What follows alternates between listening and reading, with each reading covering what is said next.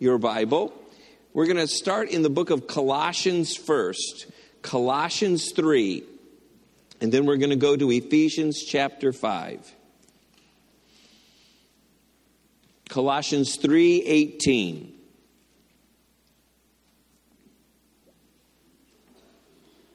Colossians 3:18 Wives submit to your own husbands as fitting to the Lord. Husbands love your wives and do not embitter do not be bitter towards them. Children obey your parents in all things for this is well pleasing to the Lord.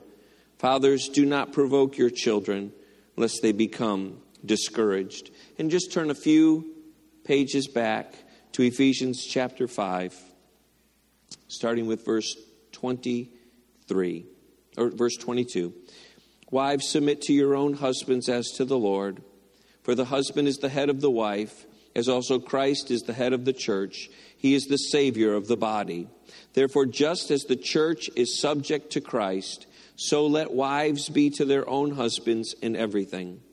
Husbands, love your wives, just as Christ also loved the church and gave himself for her that he might sanctify and cleanse her with the washing of the water by the word, that he might present her to himself a glorious church, not having spot or wrinkle or any such thing, but that she should be holy without blemish. So husbands ought to love their own wives as their own bodies. He who loves his wife loves himself, for no one ever hated his own flesh but nourishes and cherishes it, just as the Lord does the church. For we are members of his body and of his flesh and of his bones. For this reason, a man shall leave his father and his mother and be joined to his wife, and the two shall become one flesh. This is a great mystery, but I speak concerning Christ and the church.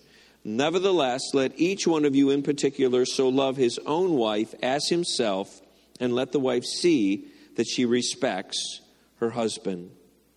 Heavenly Father, I ask your blessing upon your word today that you will help the men of our church and especially the fathers. Lord, you have a word for our dads today, and I pray that they would be lifted up. I pray that they would be encouraged to serve you. And Lord, make us better fathers and better husbands as a result of being in this service today and hearing this message. In Jesus' name. And everyone said, Amen. Ever since Jimmy was a little boy, he wanted to be just like his father. He idolized his father. But when he turned six years old, his father started drinking heavily. And his father became abusive, and his father became very abusive in his language towards little Jimmy, and pretty soon his father disappeared. As fate would have it, that same little boy Jimmy would grow up, and he would also become a father, but he would also become an alcoholic. And the very things that he hated about his father, he became. Dads, I don't know about you today. I don't know what your background is. Maybe you had a great role model as a father, but, but maybe you didn't. Maybe you, you didn't have a, a good father. And so you don't really know. You don't have, you don't have a model per se to follow. You're just kind of doing your best. I, I want to tell every father this today. You do have a good, good father and his name is God. Hallelujah. And he has not left you without a model. The scriptures give us a model and he can be seen not only in the epistles, he can be seen in the gospels. Amen. Our model is Jesus Christ. And I want to encourage every Christian man, you are not bound to repeat the sins of your father. But through Jesus Christ, we are new creatures. And we can chart a new lifestyle for us and for our family through Jesus Christ. Hallelujah. So I'm going to share with you a model. It is Jesus Christ. And I'm going to be sharing with you five things in just a moment. Five things You can write this down in your notes. The Bible gives us a model to follow. Paul uses an interesting word to help us understand, really, the father's role. He says that you are the head of your household, you are the authority. And when we think of head, when we think of maybe the source of a spring, it is also called the head. The, sor- the, the source of a well is called the, the head. When Ruthie and I were pastoring our last church in Wapakoneta, we, for a while, for three or four years, we lived in a parsonage. And we had a, a well at, at our house. And uh, that well happened to be in our, in our basement.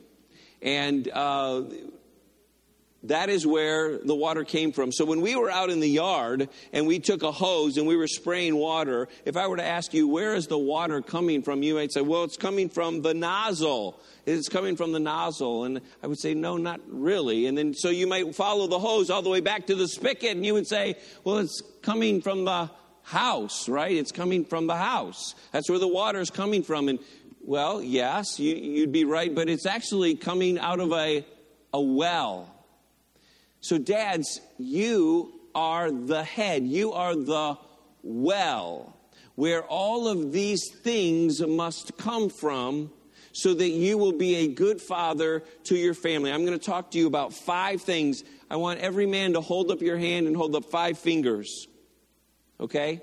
God is going to speak to you about five things today. You can write this in your notes. This is where it originates from. This is where it originates from. All of this originates from the Father. Number one is love. Number one is love. First, the husband is to love his wife with an unconditional love. This is the model that Christ has given us. Husbands, love your wife, love your family as Christ loved the church, and he gave himself for her. Wow. That's a deep love. That is a deep love. Jesus was not only willing to die for us, but Jesus did die for us. And men, we must love our wives so much that we would give our lives for them. But let's look at Christ's love, the Christ that he, the love that he had. He ate with men, think about this. He ate with men that he knew would betray him and deny him. Wow. And he just kept discipling them, he kept leading them. Write this down. He fed them, he washed their feet while they were betraying and denying, Jesus was forgiving and dying for their sin. So, how does that translate into our lives today? Letter A is serve. Letter A is serve. Husbands, don't expect your wife and kids to wait on you. Husbands, you need to lead the way in serving. You need to lead the way in serving. You need to lead your children by example. So, dads, you don't just tell your children to do something, you model it for them. You model whatever you want them to do, you need to model it for them. They see you being the head servant. Is everybody with me?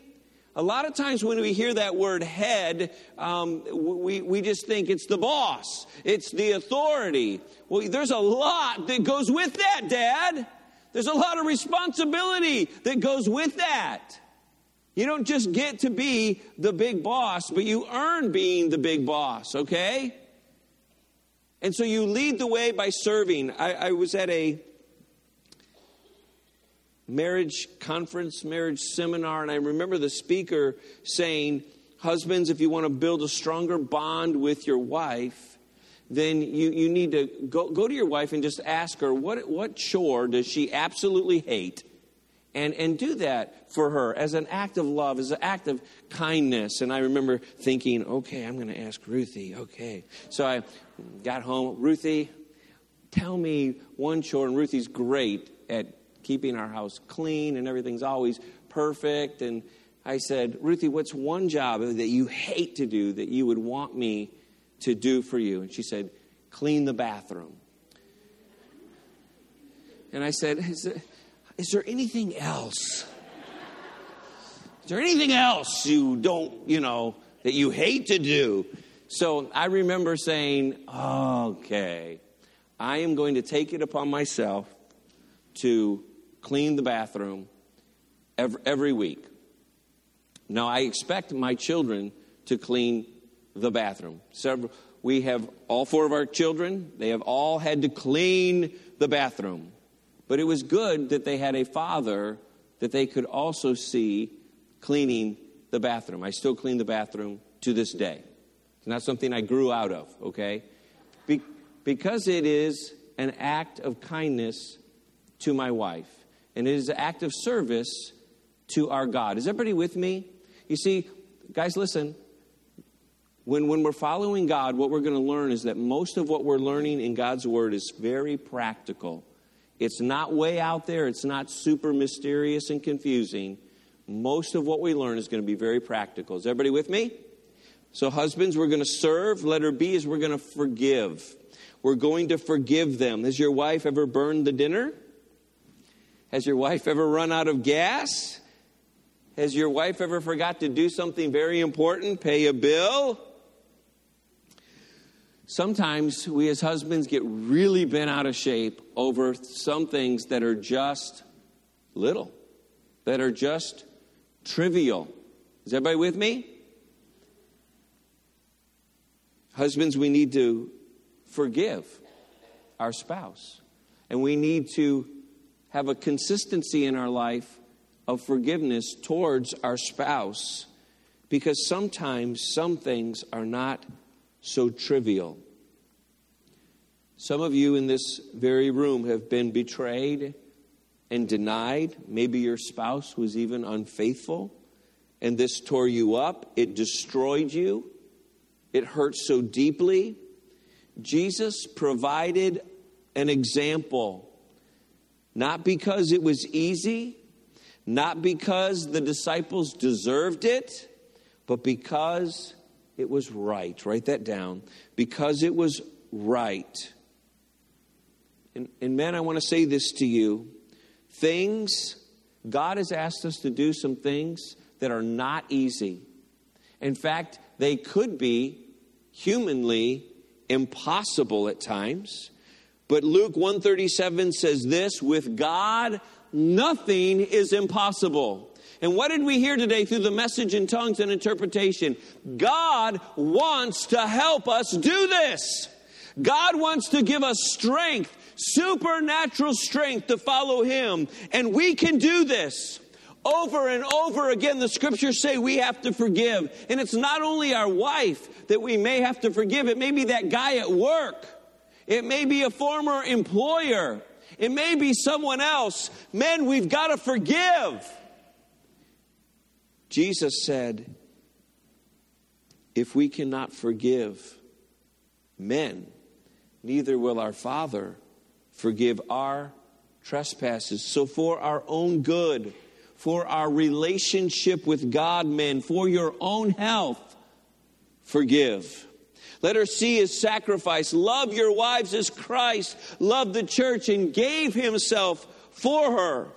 The biblical model presents a selfless husband and father. Dads, can we talk today? Let me talk to our dads.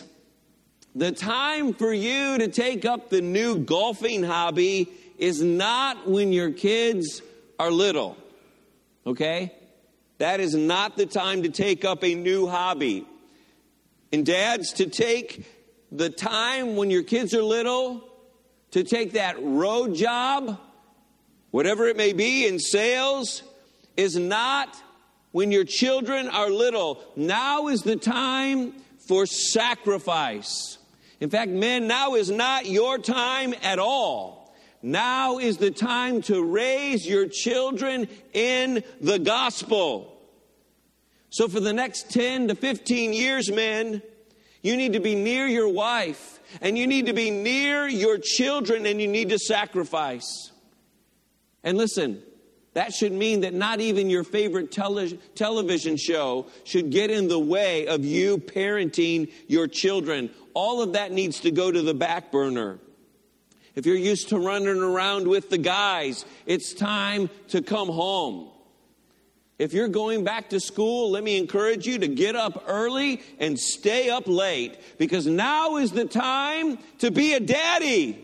Now's the time to be present. This is what life is all about, man. This is what it's all about. Sacrifice is what Christ did for us, and it is what He expects us to do. We are to follow in the footsteps of our Savior Jesus. Amen. Amen. Next, number two is discipline. And we're going to read from First Samuel how important discipline is, men. First Samuel chapter 2. So Samuel is in the Old Testament. First Samuel chapter 2, verse 22 through 24. Now, Eli, who was the high priest, was very old, and he heard everything that his sons did to Israel, and how they lay with the women who assembled at the door of the tabernacle of meeting. So he said to them, Why do you do such things? For I hear of your evil dealings from all the people. No, my sons, for it is not a good report that I hear, for you make the Lord's people transgress. Let's look at 1 Samuel chapter 3, verse 13. A prophet came and had to speak to the high priest, Samuel. Uh, excuse me, the high priest Eli. And then, of course, the little boy Samuel gave his first prophecy to the high priest. Verse 13. For I have told him, God is saying, For I have told Eli that I will judge his house forever for the iniquity which he knows about, because his sons made themselves vile but he did not restrain them. Fathers, we have the responsibility to discipline our children and raise them to fear God. We must raise our children to fear the Lord. Eli, the high priest, knew his sons disobeyed God, yet he did not restrain them. God expected the father to stop the boys the sons from sinning. 1 Samuel 2:29 says that Eli honored his sons above God. Dad, we have received a command from the Lord to raise our children according to God's word. Ephesians 6 4 says this bring them up in the training and the admonition of the Lord. What this means is that we should instruct our children in God's word but also using God as authority. Write that down. Using God as our authority. So that as our children grow up, they know that sin affects us. And sin affects our relationship with the Father. So, admonition of the Lord means this it signifies the difference between teaching your child, the difference between good works and then teaching them to fear God. Because one is eternal, write that down. One is eternal, the other is temporal. See, here's what the world does, church. It says, Oh, teach your child, don't steal. That's a no no. Don't lie. That's bad. If you scratch your sister, you're going to leave an ouchie. Don't do that. And when you disobey your parents, that's embarrassing to us. You shouldn't do that. Parents, that is not sufficient reasoning with your children, not as a Christian. We are to teach our children that when they disobey, they're sinning against God. Amen? That when our children steal, we, we should tell our children stealing is a sin. It is a sin against God. God sees you when you steal something. Even though mom and daddy may not know, God can see all. And God will punish you. You must confess this as sin. Stealing is a sin. That's how we teach our children. We use the Word of God. Parents, we say if your child is lying and lying and lying, lying, you, you sit them down and you say, honey, lying is one of the seven things that God hates. It is an abomination to the Lord. You cannot continue to lie. Revelation 21 8 says this lying is a sin punishable by death in the lake of fire. Honey, you don't want to keep doing that. You must stop lying. Scratching your sister is not obeying your parents, it is a sin against God. And yes, parents, the child should be disciplined. You should discipline them. But as I shared just a few weeks ago in the sermon, we have to teach our children how to pray and ask God for forgiveness. Amen?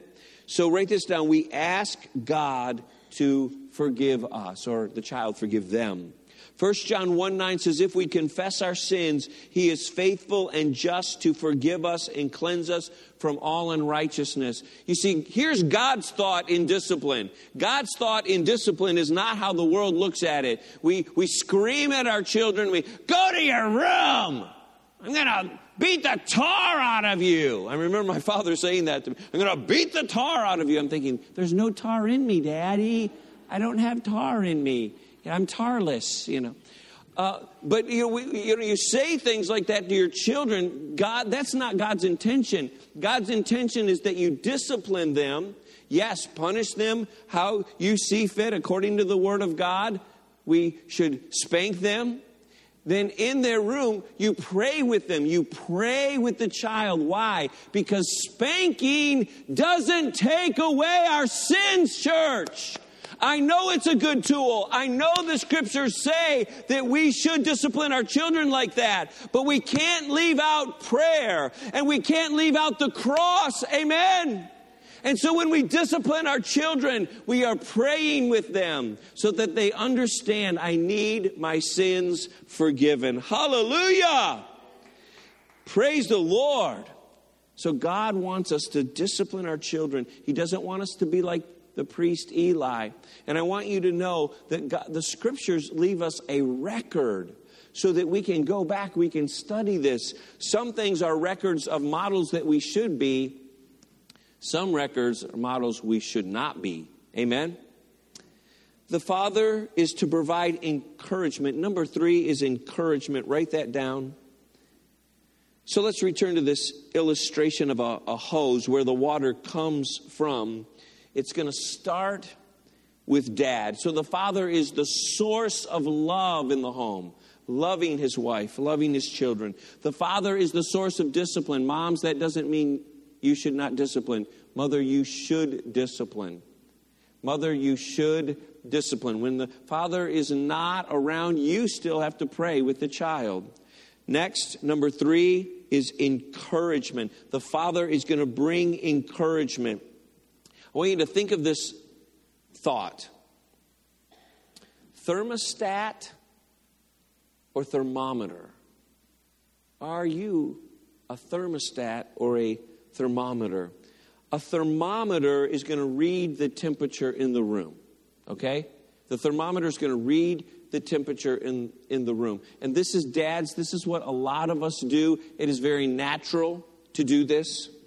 But we, we walk in, and, and, and let's say that it's been a bad day at home. It's the summertime, and the kids are there. And, and before you even walk in the house, you can hear shouting and breaking, and you're wondering what is going on. And the kids are screaming, and, and you, you open the front door, and the water is like coming down the sink. And what is going on? And he did it, Dad, Dad, you tell him. And you, you, you walk in and you go, you're, you're crazy. It's crazy in here. You're all crazy, right?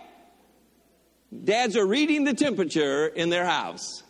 What's going on? You're all crazy in here. So, dads, you know, sometimes we, we can be like a thermostat. We can read the temperature in our home. Good job. Well, guess what? God did not create us to be thermometers. He created us to be like a thermostat, okay?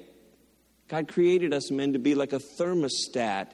They possess the ability to change the environment. Write that down. The ability to change the environment.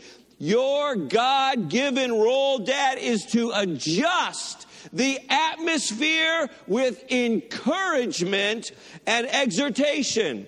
That's what admonishment means. Listen, when brother or sister are fighting and, and, and the brother says to the sister, You're so ugly. You are ugly. You got a big nose. Dad, you should not step in and say to your son, Listen, four eyes. That, that's, that's not how you do it, Dad, okay? You don't just beat down the child with another uh, remark that's, you know, degrading them. Is everybody with me? You don't, that's not discipline. That's not how we do it because all that does is aggravate and create more disruption in the house, right? So, fathers, we are to eliminate that type of behavior.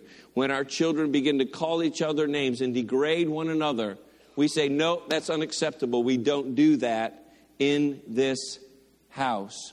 But, fathers, on, on, on another occasion, when it's not so crazy, you should be speaking to your children and infusing your home with a spirit of encouragement. Telling your children, you know, I am so proud of you. If your child says, Daddy, I want to take up an instrument, you say to them, Okay, we, we believe that you can do anything, but are you willing to practice? Because if you practice hard, that's what it's going to take to play an instrument. And we believe in you. We believe that you can do this. You, you infuse your home with encouragement. I remember teaching my son Jeffrey how to cut the lawn when he was eight years old. He couldn't even reach the top bar, he had to push the little second bar. Eight years old. And he cut the grass, and I remember walking out going, ah. He goes, How does it look, Daddy? And I went, You cut the grass. You cut the grass. Good job. it was like, and I remember thinking, wow, I didn't think to, you know, tell him to cut it straight. Yeah. And it was just like, and so you, I had to teach him. And I said, you, you, see that tree there? Just head towards the tree. And I taught all of my children, all my girls mowed the lawn. I believe in hard work. And, and you should too. Teach and train your children. And so I would encourage Jeffrey. Yes, I remember when Anna cut the grass and she hated it. And yes, your kids will hate it, by the way. Hard work, yes, kids hate. Okay. Let them do it anyway. It's good for them. I remember Anna cutting the grass, and her, it was like she just, the, lines were just so beautiful, so just wavy, and you couldn't, you couldn't do it if you tried. And, and, and I remember saying to Anna, Oh, that's nice. Let me show you how to cut it straight. and, and, and so I would say, you see, you see, this? There was this little thing in our yard. Head towards that. And, and when you notice that your lines are all curvy like this, then you, you shape up your line and you cut maybe half and, and you, you make your line straight. You have to teach and you have to train and you have to infuse your home with encouragement. Is everybody with me? Dads, you are responsible for that. If your homes are crazy, you are responsible for that. But God has given you the ability to change the atmosphere, to season your home with encouragement. This is what God wants from you. Number five is financially. I'm running short on time here, so I'll just quote you 1 Timothy 5 8 says that if we do not care, that if we, he who does not care for his family or his children is worse than an infidel. In this day of divorce and remarriage, and in this day when people are having children but they're not married, the church and, and Christians are left with many questions. Well, God's word is clear. We are to financially provide for our families. We are to financially provide for our families. As a Christian father, your first allegiance is to God. Your allegiance first is to God. And his word says that we are to provide for our children. What does this mean? Well, let me just make it simple and practical. Make sure your child has enough to eat. Make sure that they have proper clothing. And let, let me speak to dads. Again, now is the time. When I was talking a few moments ago about that golfing hobby or whatever hobby you you would like to get into, listen, while the kids are little, set that aside. There'll be enough time for all that. Set that aside. And also, the time for you to be buying expensive things for yourself is not when your kids are little. Dad, you've got to learn to set that stuff aside to provide for your children. It's not your time. It is not your time. Don't be going out and buying yourself expensive stuff. Learn how to live within your means. Don't buy the, the very, very best. Buy something mediocre because it's your responsibility to provide for those children. There are, there are some families that, that are not married. And some dads may say, What is my responsibility? I'm not with the mom. You need to pray because it is your responsibility to raise that child and be a part of their life. You need to pray that you can be part of their life but it is surely your responsibility to support them financially. And you support them financially, that's God's way.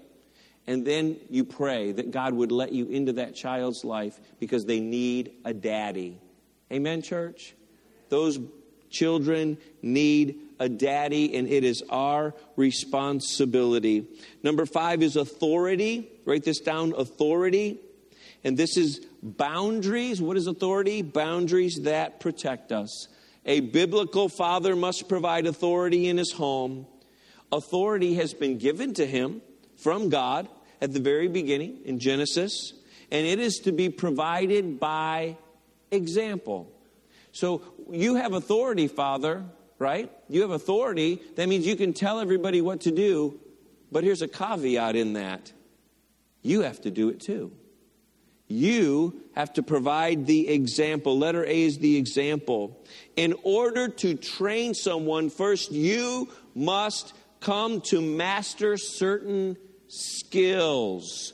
Romans 2 1 says, You who teach another, do you not teach yourself? You who preach that a man should not steal, do you steal? So, fathers, let's not be hypocrites. If we teach our children something, we must make sure that we are following the same command. Let's take our Bibles and turn to Deuteronomy chapter 11. Deuteronomy chapter 11, we're going to read verses 18 through 21.